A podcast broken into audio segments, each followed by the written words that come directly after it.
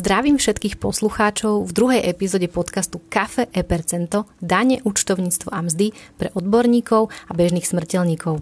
Moje meno je Renáta Bederková, som zakladateľkou systému ePercento, ktorý vznikol pre účtovníkov, personalistov, mzdárov ako praktická pomôcka pri práci. Detaily o tomto unikátnom projekte nájdete na w w w bodka e percento bodka es ka. Dnes som si opäť na diskusiu pozvala odborníčku Luciu Jeleníkovú, daňovú poradkyňu a zároveň účtovníčku s dlhoročnými skúsenostiami. Vítam ťa, Lucka, v dnešnej druhej epizóde a som ráda, že si si našla aj tentokrát čas a prišla na kus reči na tému príjem z prenajmu nehnuteľnosti. Ďakujem, Renátka, za pozvanie. Veľmi rada som opäť prišla. Naozaj veľmi príjemné prostredie a veľmi užitočná diskusia. Luzka, určite to nie je posledný krát, čo sme si ťa ku nám pozvali a sme radi, že sa tu cítiš príjemne a môžeme sa pomaly pustiť do dnešnej témy. Vezmime si príklad pána, nazvime ho obľúbeným priezviskom Mrkvička, ktorý je fyzickou osobou nepodnikateľom a v dedickom konaní nadobudol krásny byt v Bratislave. Nakoľko má pán Mrkvička dom, v ktorom býva, rozhodol sa byt prenajať. Luci, vieš nám priblížiť, čo je povinný pán Mrkvička urobiť? Ešte by som chcela dodať, že daná situácia sa netýka len dedenia, môže ísť aj o vlastné zaobstaranie, kúpu a podobne. Ako prvé vzniká tejto fyzickej osobe registračná povinnosť. To znamená návšteva daňového úradu, vyplnenie registračného formulára a následne mu bude vydané osvedčenie o registrácii a pridelené daňové identifikačné číslo. S týmto súvisí po ukončení kalendárneho roka povinnosť podať daňové priznanie k dani z príjmov, a to typu B, a príjmy budú zdaňované podľa paragrafu šesť odstavec tri zákona o dani z príjmov. Registračnú povinnosť si musí splniť fyzická osoba do konca kalendárneho mesiaca po uplynutí mesiaca, v ktorom na území Slovenskej republiky prenajal nehnuteľnosť. Treba poznamenať, že registračná povinnosť vzniká len pri prenájme nehnuteľnosti. Netýka sa prenájmu pozemku a netýka Týka sa daňovníkov, ktorí sú už registrovaní z titulu vykonávania podnikateľskej alebo inej samostatne zárobkovej činnosti. Ak má nehnuteľnosť viac vlastníkov, tak registračná povinnosť vzniká každému vlastníkovi. Áno, a treba ešte podotknúť, že vlastníci môžu byť aj manželia v bezpodielovom spoluvlastníctve manželov, nazývané tiež bé zet em. Zväčša sa jedná o tzv. Mládežnícke byty, ktoré mali kúpené ešte pred založením rodiny. Pri bé zet em musí byť splnená samozrejme podmienka manželstva. Pre tých, ktorí ešte v manželskom zväzku nie sú, definíciu bé zet em tvorí všetko, čo nadobudol niektorý z manželov za trvania manželstva s výnimkou vecí, ktoré získal jeden z manželov dedičstvom alebo darom. Taktiež do bé zet em nepatria veci osobnej spotreby alebo pri výkone povolania. A takisto veci, ktoré boli nadobudnuté pred uzavretím manželstva. V bé zet em platí, že manželia nemajú kvantitatívne určený podiel na vlastníctve, čo v praxi znamená, že obaja vlastnia všetko v hodnote sto percent. Ak manželia z akéhokoľvek dôvodu majú záujem rozšíriť alebo zúžiť bé zet em, je potrebné vyhotoviť dohodu vo forme notárskej zápisnice. V súčasnosti už nie je výnimkou, že si manželia rozdielujú bé zet em. V tomto prípade, ak manželia poberajú príjmy z prenajmu, nie je dôležité, ktorý z nich je uvedený na zmluve. Príjmy si zahrnú do základu dane v rovnakom pomere, to znamená každý v polovici. Môžu sa však dohodnúť aj inak. Z mojej skúsenosti viem, že ak príjmy rozdielia inak, daňovú povinnosť, ktorá im vyšla z príjmu z prenajmu, zväčša vysporiadá iba jeden z nich. Ešte je dôležité povedať, že v rovnakom pomere, ako sa dohodnú zahrnúť do základu dane príjem, zahrnú do základu dane aj výdavky vynaložené na dosiahnutie týchto príjmov. Nárok na oslobodenú časť vo výške päťsto eur si môže uplatniť každý z nich. A tak, ako si pred chvíľkou spomenula, z bé zet em sú vylúčené veci nadobudnuté pred uzatvorením manželstva, prípadne nadobudnuté počas manželstva dedením a v tomto prípade sa príjmy nemôžu deliť a zdaňuje ich len jeden z manželov, a to vlastník nehnuteľnosti. Áno, presne tak. Takýto typ sa volá výlučné vlastníctvo nehnuteľnosti. Keď jeden z manželov napríklad zdedí nehnuteľnosť, tu platí, že nemá právo rozdeliť tieto príjmy na manžela alebo manželku, alebo prípadne na iné ďalšie osoby. V tomto prípade nie je dôležité, že úžitok plynúci z prenajmu tejto nehnuteľnosti je zahrnutý do bé zet em, príjem z prenajmu zdaňuje iba dedič. Ako sme už spomenuli, okrem bé zet em poznáme aj podielové spoluvlastníctvo manželov.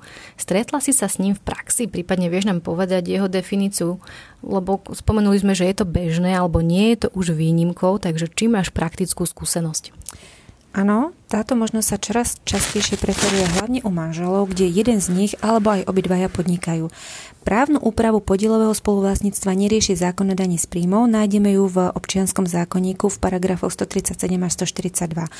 Spoluvlastníkovi prislúchajú práva a povinnosti k spoločnej veci podľa pomeru jeho podielu k podielu ostatných spoluvlastníkov. Pri určení pomeru sa zväčša vychádza z listu vlastníctva. Za trvania spoluvlastníctva spoluvlastnícky podiel určuje najmä to, akou mierou sa spoluvlastníci podielajú na užívaní spoločnej veci, prípadne na jej úžitkoch a prírastkoch a ako majú prispievať na náklady vynaložené na vec a náklady spojené s jej užívaním a udržiavaním. Ak chýba určenie spoluvlastníckych podielov, má sa za to, že podiely všetkých spoluvlastníkov sú rovnaké. Táto skutočnosť má vplyv aj na určenie výšky príjmu, potom pri podávaní daňového priznania. Presne tak, pri zdanení príjmov z prenájmu nehnuteľnosti postupujeme podľa zákona o dani z príjmov. Príjmy si spoluvlastníci zahrnú do základu dane podľa ich spoluvlastníckych podielov, ak nie je právnym predpisom alebo účastníkmi dohodnutý iný podiel. Podielový spoluvlastník si na účely zdanenia nemôže určiť iný podiel na príjmoch a výdavkoch z prenájmu nehnuteľnosti, ako je jeho podiel na nehnuteľnosti určený k podielom ostatných spoluvlastníkov, tak ako je to možné pri bé zet em, teda je striktne daný. Uvediem príklad. Mám dvoch bratov, ktorí zdedili nehnuteľnosť po starých rodičov. Jeden z nich žije v Českej republike a nemá záujem o príjem z prenájmu. A celý príjem a výdavky s ním súvisiace chce nechať bratovi, žijúcemu na Slovensku. Jedná sa o podielové spoluvlastníctvo. Bola mi položená otázka, či je možné, aby celý príjem zdaňoval vo svojom daňovom priznaní brat žijúci v Slovenskej republike.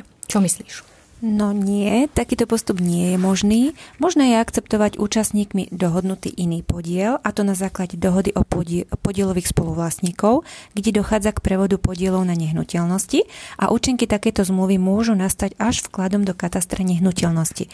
V našom prípade by museli príjem z prenájmu zdaňovať obaja bratia. Uhum, ďakujem. Už sme trochu načrtli povinnosť zahrnutia do základu dane a povinnosť podať daňové priznanie. Musí každý podať daňové priznanie, aj keby zarobil čo i len päťdesiat eur za rok z prenájmu? Nie. Zákon o dani myslí aj na túto situáciu. Príjem z prenájmu nehnuteľnosti je oslobodený od dane z príjmov, a to do výšky päťsto eur za príslušné zdaňovacie obdobie, zväčša je to teda kalendárny rok. A preto daňovník zahrnie do základu dane len príjem z prenájmu nehnuteľnosti presahujúci sumu päťsto eur. Do uvedenej sumy teda nie je povinný podať daňové priznanie. Ja ešte doplním, že prenajímateľ fyzická osoba nie je účtovnou jednotkou. To znamená, že nie je povinný viesť ani jednoduché, ani podvojené účtovníctvo. Aj keby sa ho rozhodol viesť, daňovému úradu predkladá len daňové priznanie bez výkazov. Áno. A keď hovoríme o príjmoch z prenájmu, povedzme si aj o výdavkoch, ktoré si môže daňovník uplatniť na zníženie základu dane. V tomto prípade je dôležité, či nehnuteľnosť zaradí do obchodného majetku alebo nie, a podľa toho postupuje pri uplatnení výdavkov. Možnosť, kedy nehnuteľnosť nezaradí do obchodného majetku, v tom prípade znamená, že ako daňový výdavok je možné si uplatniť len výdavky na riadnu prevádzku nehnuteľnosti, napríklad výdavky na spotrebované energie, vrátanie ostatných služieb. V tomto prípade sú z nákladov vyňaté a nie je možné ich zahrnúť, napríklad výdavky na poistenie, daň z nehnuteľnosti a príspevky do fondu oprav a údržby. Ak nehnuteľnosť zaradíme do obchodného majetku, tu dochádza ako keby k fikcii účtovania, a to tak, že vypočítame odpisy z obstarávacej, teda kúpnej ceny alebo inak určenej ceny nehnuteľnosti, a prislúchajúci odpis danému kalendárnemu roku uvedieme ako keby do výdavkov. V tomto prípade je možné si uplatniť aj technické zhodnotenie majetku, výdavky na jej opravy, udržiavanie, výdavky na daň z nehnuteľnosti, výdavky na fond oprav a úroky z úverov a pôžičiek pri prenajímanej nehnuteľnosti. Mm-hmm, to znamená, že pri výbere medzi týmito dvomi uvedenými spôsobmi preukazovania výdavkov je nevyhnutné uvažovať nad tým, čo prenajímateľ zamýšľa s uvedenou nehnuteľnosťou. Čiže na, rozmýšľať nad tým vopred. Nakoľko druhá možnosť, a to vloženie majetku do obchodného majetku, sa zdá byť výhodnejšou, avšak pri predaji tejto nehnuteľnosti netreba zabudnúť, už nie je možné uplatniť oslobodenie po piatich rokoch od nadobudnutia nehnuteľnosti, ale až po piatich rokoch od vyradenia obchodného majetku. Uvediem príklad. Nehnuteľnosť bola obstaraná v roku dvetisíc štrnásť. Pri prvom výbere výpočtu nákladov, kde si do základu dane uplatním iba nájom, som spotrebované energie a služby, pri ukončení nájmu a predaji nehnuteľnosti v roku dvetisíc dvadsaťjeden je príjem z predaje oslobodený. Avšak v prípade, ak si vyberiem možnosť zaradiť nehnuteľnosť do obchodného majetku a týmto spôsobom postupujem až do aktuálnej doby ukončenia nájmu, vtedy je mojím nákladom zostatková cena nehnuteľnosti, ktorú si vypočítam ako obstarávaciu cenu mínus odpisy za dané obdobie. Čiže mám príjem z prenájmu, ktorý je zdaniteľný príjem a musím ho uviesť v daňovom priznaní a oproti tomu mám výdavky vo výške zostatkovej ceny. Tento rozdiel, ak je kladný, tvorí základ dane a následne z neho vypočítam devätnásť percent, prípadne dvadsaťpäť percent daň z príjmov. A aby sme uviedli všetko, tento základ dane sa premietne aj v ročnom zúčtovaní zdravotného poistenia a zdravotná poisťovňa nám zašle doplatok na zdravotných odvodoch. Osobná skúsenosť.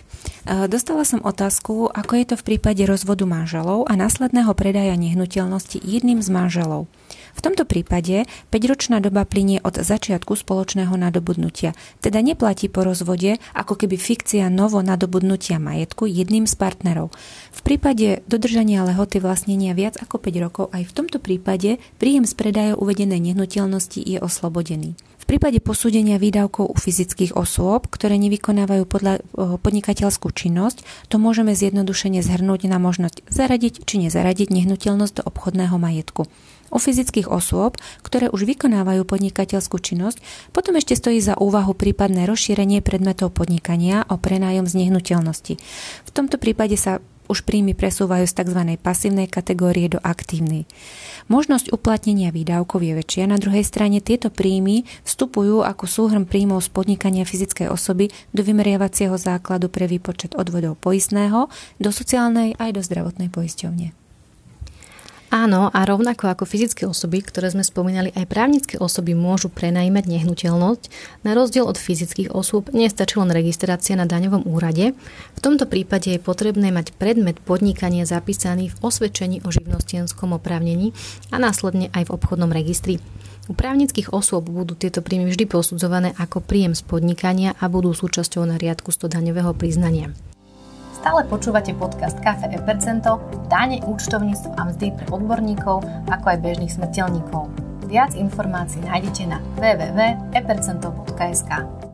Dobre, to znamená, že by sme si mali vedieť aj presne zadefinovať, čo ten prenájom je, čo ten prenájom znamená, alebo jeho definíciu. Dobrá otázka. Pri prenájme sa totiž môže stať, že sa ocitneme v dlhodobom prenájme alebo až ubytovaní. V zásade, prenájom je právny pomer, na základe ktorého jeden účastník, prenajímateľ, prenecháva za odplatu druhému účastníkovi, nájomcovi, vec, aby ju dočasne, v dohodnutom čase alebo bez časového určenia užíval alebo z nej bral úžitky. Tento vzťah upravuje občiansky zákonník. Pre rozlíšenie ubytovacej služby od nájmu nehnuteľnosti sa vychádza z pravidla od doby ubytovania, pričom za krátkodobé ubytovanie je možné považovať ubytovanie v trvaní do troch mesiacov. O, upravuje nám to hlavne paragraf tridsaťosem zákona o daní z pridanej hodnoty. Ďalším kritériom je napríklad poskytovanie súvisiacich služieb, ako je výmena posteľnej bielizne a upratovanie. Vo všeobecnosti je zvyčajne pobyt v hoteli, respektíve v ubytovacích zariadeniach dosť krátky a pobyt v prenajatom byte dosť dlhý. Prečo to spomínam? Určenie typu, nazvem to služby, je dôležité pre správnu registráciu daňovníka. Nemôžem sa totiž registrovať na príjem z prenájmu. Ak poskytujem ubytovacie služby, to už jednoznačne potrebujem živnostenské oprávnenie. Máš pravdu, v súčasnosti sa aj ja stretávam s otázkou poskytnutia krátkodobého ubytovania prostredníctvom rôznych platform, hlavne Airbnb. Charakter činnosti poskytovania krátkodobého ubytovania cez Airbnb veľmi často zahŕňa okrem základných služieb spojených s prenajmom, energie, kúrenie, vodu, internet, televíziu a aj iné doplnkové služby, akými sú napríklad upratovanie, prípadne stravovanie. A ak už ponúkame svoju nehnuteľnosť cez digitálnu platformu Airbnb a má charakter poskytovania ubytovacích služieb, ktoré sú poskytované sústavne a spĺňajú definíciu podnikania, ide o vykonávanie podnikateľskej činnosti, tu sa už nevyhneme tomu, aby sme si založili živnostenské oprávnenie a registrovali sa na daňovom úrade. Ak sa však jedná len o poskytnutie nehnuteľnosti na prenocovanie bez akýchkoľvek ďalších služieb, môže byť definované ako príjem z prenájmu, na ktoré nie je potrebné živnostenské oprávnenie. Dobre, prešli sme si príjmy a výdavky a ako je to so stratou? Je možné vykázať stratu v prípade príjmov z prenájmu? Nie. U fyzických osôb pri týchto príjmoch nie je možné vykázať stratu a táto podmienka alebo tento, toto ustanovenie v zákone platí od roku dvetisícdvanásť. Tiež nie je možné uplatniť si na príjmy z prenájmu nezdaniteľnú časť základu dane, ako sme už spomínali v prvom podcaste. Tu je možné uplatniť iba na tzv. Aktívne príjmy. Plus nezabudnúť na povinnosť podať daňové priznanie, ak aj daňovník nemá v danom roku príjmy z prenájmu, ale má príjem zo závislej činnosti, to znamená nemôže požiadať zamestnávateľa o vykonanie ročného zúčtovania. Toto by bolo stručne k prenájmu a dani z príjmu a vystáva nám otázka, čo z dé pé há? No áno, na účely zákona o dani z pridanej hodnoty sa považuje za podnikania aj prenájom majetku. Ak by takýto príjem dosiahol za dvanásť po sebe idúcich kalendárnych mesiacov sumu štyridsaťdeväťtisíc sedemstodeväťdesiat eur, je daňovník povinný registrovať sa pre účely dane z pridanej hodnoty a následne podávať daňové priznanie pre daň z pridanej hodnoty a samozrejme vypočítanú daň aj uhradiť. Áno, a ešte doplním, že na túto skutočnosť by nemali zabúdať ani manželia pri prenajme jednej pri prípadne viacerých nehnuteľností v prípade, že si príjmy z prenajmu rozdeľujú pre účely dane z príjmov. Áno, avšak z praxe viem, že téma dé pé há pri príjmoch z prenájmu je veľmi špecifickou oblasťou, veľmi náročnou a zložitou. Tak ako sme už spomínali, je dôležité správne zadefinovať príjmy z prenájmu a ubytovacie služby. A to nie len pre daň z príjmu, ale aj pre určenie sadzby dane z pridanej hodnoty. Vieme, že na ubytovacie služby sa uplatňuje znížená desaťpercentná sadzba.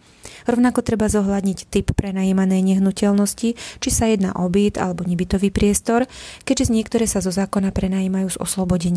Ďalej je dôležitá osoba nájomcu, či sa jedná o zdaniteľnú osobu, laicky, či má pridelené í čé dé pé há, alebo či sa jedná o nezdaniteľnú osobu z prideleného identifikačného čísla, či sa bude uplatňovať daň z pridanej hodnoty alebo oslobodenie, aký vplyv budú mať služby poskytované s oslobodením na koeficient už uplatiteľa dé pé há. A s definíciou krátkodobého a dlhodobého prenájmu samozrejme súvisia aj miesto dodania tejto služby. Áno, téma dé pé há a prenájom je naozaj veľmi široká. My sme sa dnes venovali hlavne prenájmu z pohľadu dane z príjmov. V ďalšom podcaste sa porozprávame na tému majetok v podnikaní a určite v ďalších podcastoch sa budeme venovať aj dé pé há a prenájmu z pozície fyzických a právnických osôb. Ľudská, veľmi pekne ti ďakujem za rozhovor a teším sa na budúce. Ďakujem, Renátka, za pozvanie.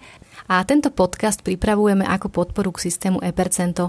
Ide o praktickú unikátnu pomôcku pre firmy a účtovníkov. Viac informácií nájdete na w w w bodka e percento bodka es ka. Od mikrofónu zdraví Renáta Bederková